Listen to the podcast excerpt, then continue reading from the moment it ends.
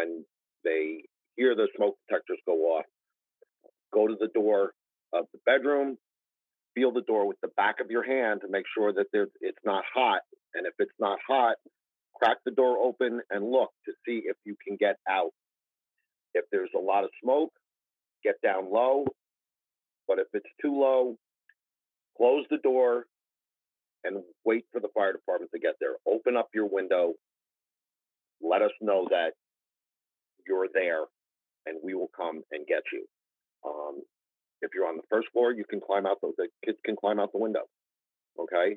And it's important to get out, but be safe about it and not run into the smoke or into the fire.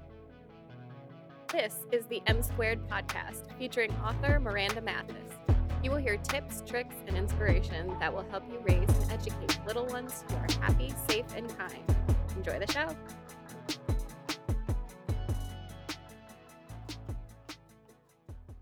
Welcome back to the M Squared Books podcast. I'm Sarah, and I'm here with author Miranda Mathis, as always. How you doing, Miranda? I am well and very excited about this podcast. Good, me too. Yeah, so we're doing something a little bit different today. We have a special guest, Chief Luker, and he's going to share some helpful info about maybe how to prevent fires in your home, as well as some tips on what you can do in the unfortunate situation that you're caught in a fire. So we're really excited to have him here. I already learned some new things just from briefly chatting with him before. So, Chief Luker, welcome. Thanks for joining us. Hi, thanks for having me. So, can you give us a short introduction um, into who you are, a little bit of who you are and what you do? Sure. Um, my name's Michael Luker. Um, I am the fire chief of the West Caldwell Volunteer Fire Department in West Caldwell, New Jersey. Uh, I have been the chief for the last five years, and I've been a member of the fire department for 41 years. I started when I was 18 years old, right out wow. of high school, and I have never looked back. Um, I worked with Miranda uh, years ago. I'm, I'm, retired five years now. Um, and while I was at the prosecutor's office, um, I specialized in uh, arson. So uh, I have a big uh, fire background. Very cool. Wow, so exciting. I I knew you for a very long time, but I didn't know this a lot about this side of you. So I am very interested. I wrote a book um, called A Spider Who Spits Fire. And I'm very interested in talking about this because my book pretty much talk, you know, try to get kids to recognize danger and get them to feel comfortable with walking away from it or telling their friends that they can't be around them. So maybe that's something you could share as well. So let's get right into the questions. Sure. Um, so, can you share a bit for parents and teachers about how you explain fire to kids and help them understand it better? Give us the good fire and the bad fire so they can have something to take with them when they listen to this podcast. Sure. We like to explain to, to kids when we do our uh, things at the school um, that you know, there's there's good fire and there's bad fire. Okay, you know, good fire um, we use every day uh, for cooking, uh, for heat. Um, that's all good fire, and fire is not dangerous if you use it in the proper way. Um, we don't like, you know, for kids to play with matches. Uh, we don't like them to be around stoves and stuff unless their parents are with them, teaching them the right way uh, to use fire in a good way. Um, we don't want the kids to be out uh, starting fires, you know, which can be a problem. And um, we just fire is is good for us. It's not it's not always a bad thing. Oh, well, that's good. That's good to know um, because it's it's hard to explain to them, and I like the way you explained it by giving two differences, you know, one being good and one being um, not so good. So you know, the stove and the oven. I remember my parents saying, "Get away from the stove," you know. So, but now kids are into cooking. So I like how you said they should be around the stove and around fire when the parents are there, and the parents should explain to them how to use the stove and and not just let them walk up to it and put their hands in. There they are going to the emergency room. So I, I appreciate you explaining that. But what are some of the most important things to remember if there's a fire in the home? What are some Okay, of the do's and so the big thing is is um, if it should happen that there is a fire in your home, um, the important thing is to uh, know your way out um, more than just one way. Uh, you know, a front door, a back door, if need be, out a window. Um, it all depends on where the fire is and what time of the day the fire is. Um, and if you, when you get out, the family should have a meeting place to where it's safe, like at the neighbor's front yard or, you know, on the, the sidewalk in front of the house. You need to have a place so everybody can gather and then we know if you are if everybody's out of the house or not. Um, it's very important um, for parents to teach their kids that at nighttime when they go to sleep, it's important to sleep with the door closed. They should get into the habit of sleeping uh, with the door closed because um, it, it, the fire is really not what will harm you. It's the smoke that comes before the fire gets to you. And make sure that the smoke detectors are, are working. And when they hear the smoke detectors go off, go to the door of the bedroom, feel the door with the back of your hand to make sure that it's not hot. And if it's not hot, crack the door open and look to see if you can get out. If there's a lot of smoke, get down low. But if it's too low, close the door and wait for the fire department to get there. Open up your window. Let us know that you're there and we will come and get you.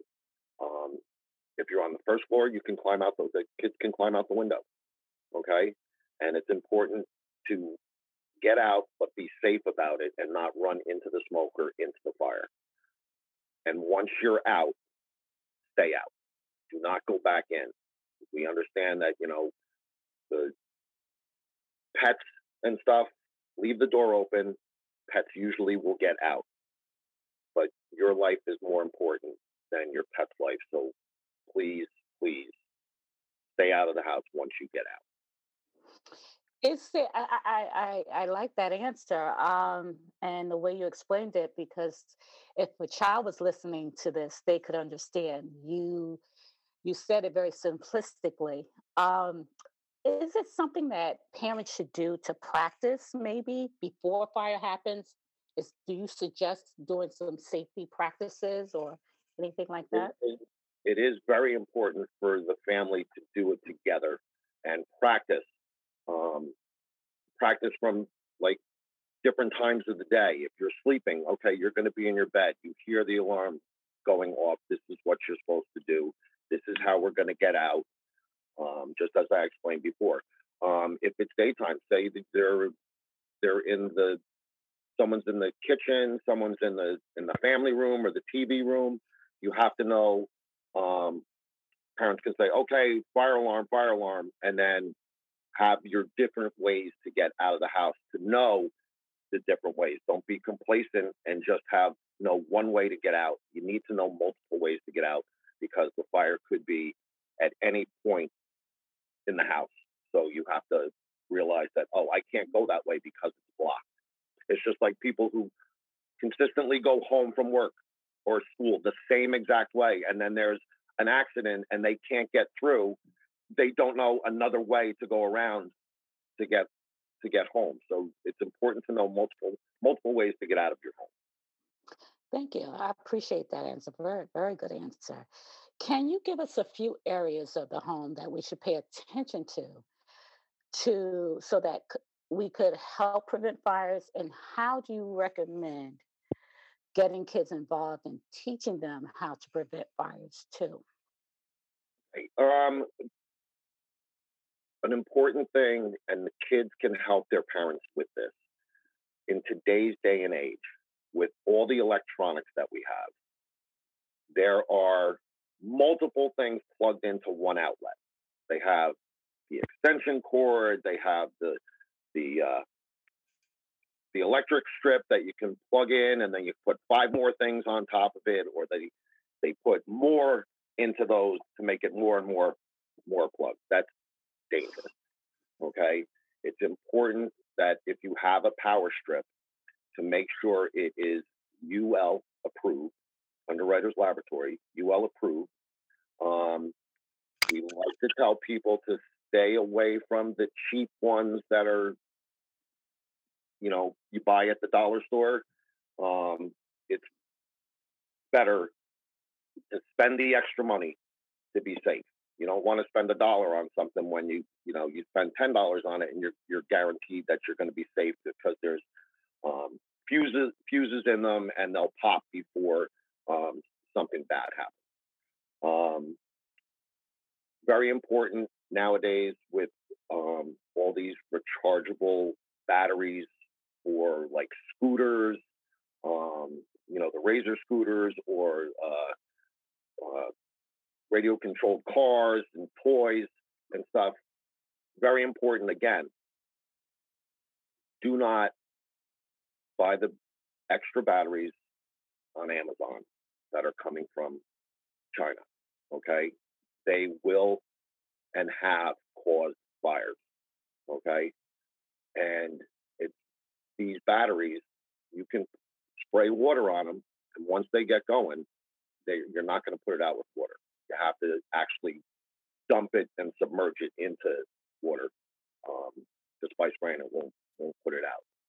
But if you're going to charge these things, um, you kind of want to maybe charge it outside or in the garage or keep an eye on it when it's charging. Don't leave it plugged in all the time because they can cause fires. We've had fires that have happened.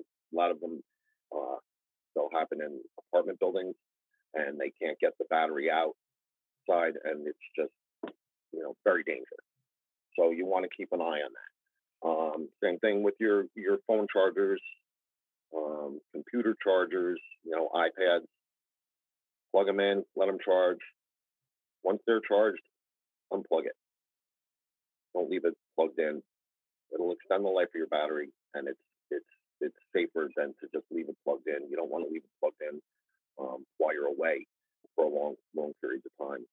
You know, but that that will keep you safer. Um, kids in the in the kitchen, um, just make sure that you know you're in there with your parent when the stove is on.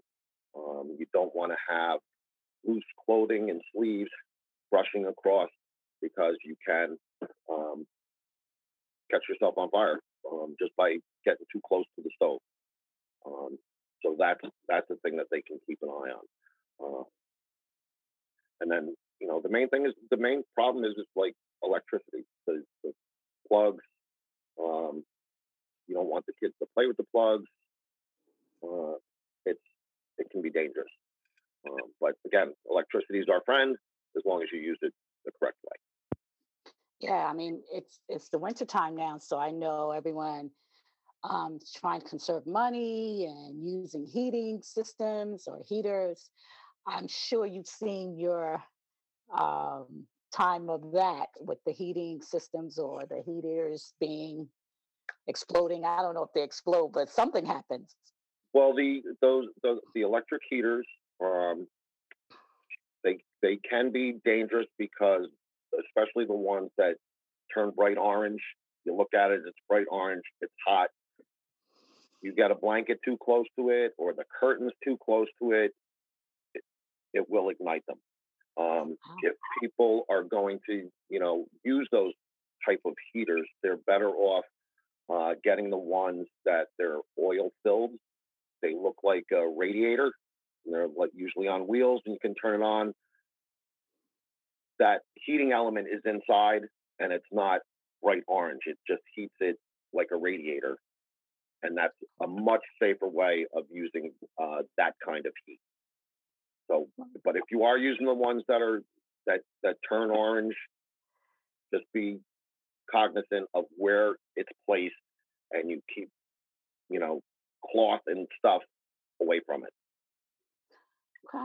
All right. All right. Well, I I, I definitely appreciate that. Um, uh, very good information. I just um was just thinking because most heaters they do have that bright orange, so like, oh wow, it's hot, and and sometimes when you walk past, it burns. You could feel it, you Yeah. know. So, well, I I appreciate um, the information you provided, but I see that I'm getting my time is up.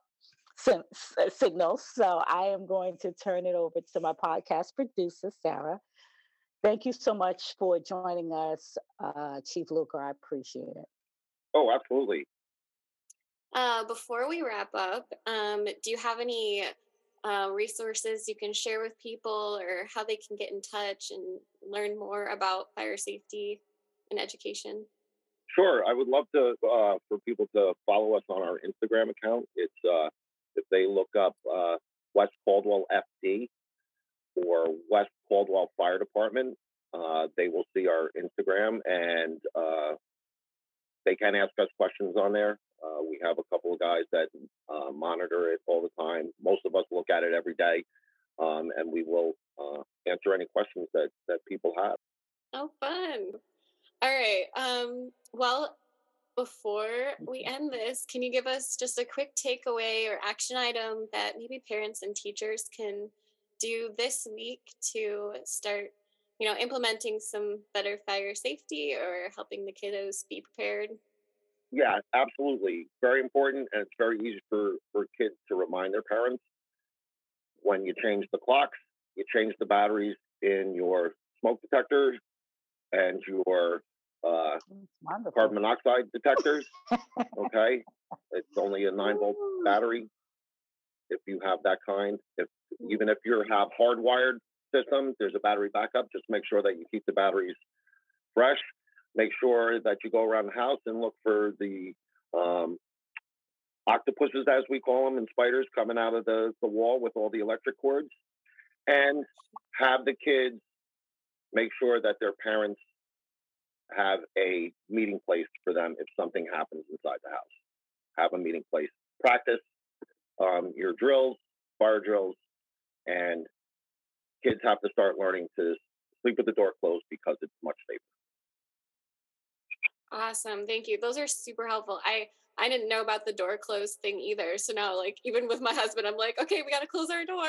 Or learn to sleep with your door closed. It's much safer. yeah, I didn't know that. That's awesome. Well, thank you so much. We really appreciate you taking the time to chat with us and share some safety tips. Well, I think that this is going to be really helpful. thanks very much. Brandon, it's it's great seeing you. Um, you know, long way. We did a lot of things. We did a lot of good jobs together. Um, to to see you doing so well. Yes, thank you. thank you so much.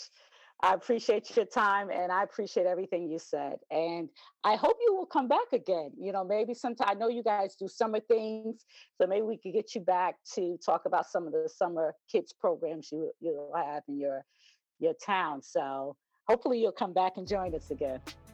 Absolutely, this was great. I had a great time. Thanks for listening. Head over to msquarebooks.com where you can find all the latest books and hear about upcoming events like live readings.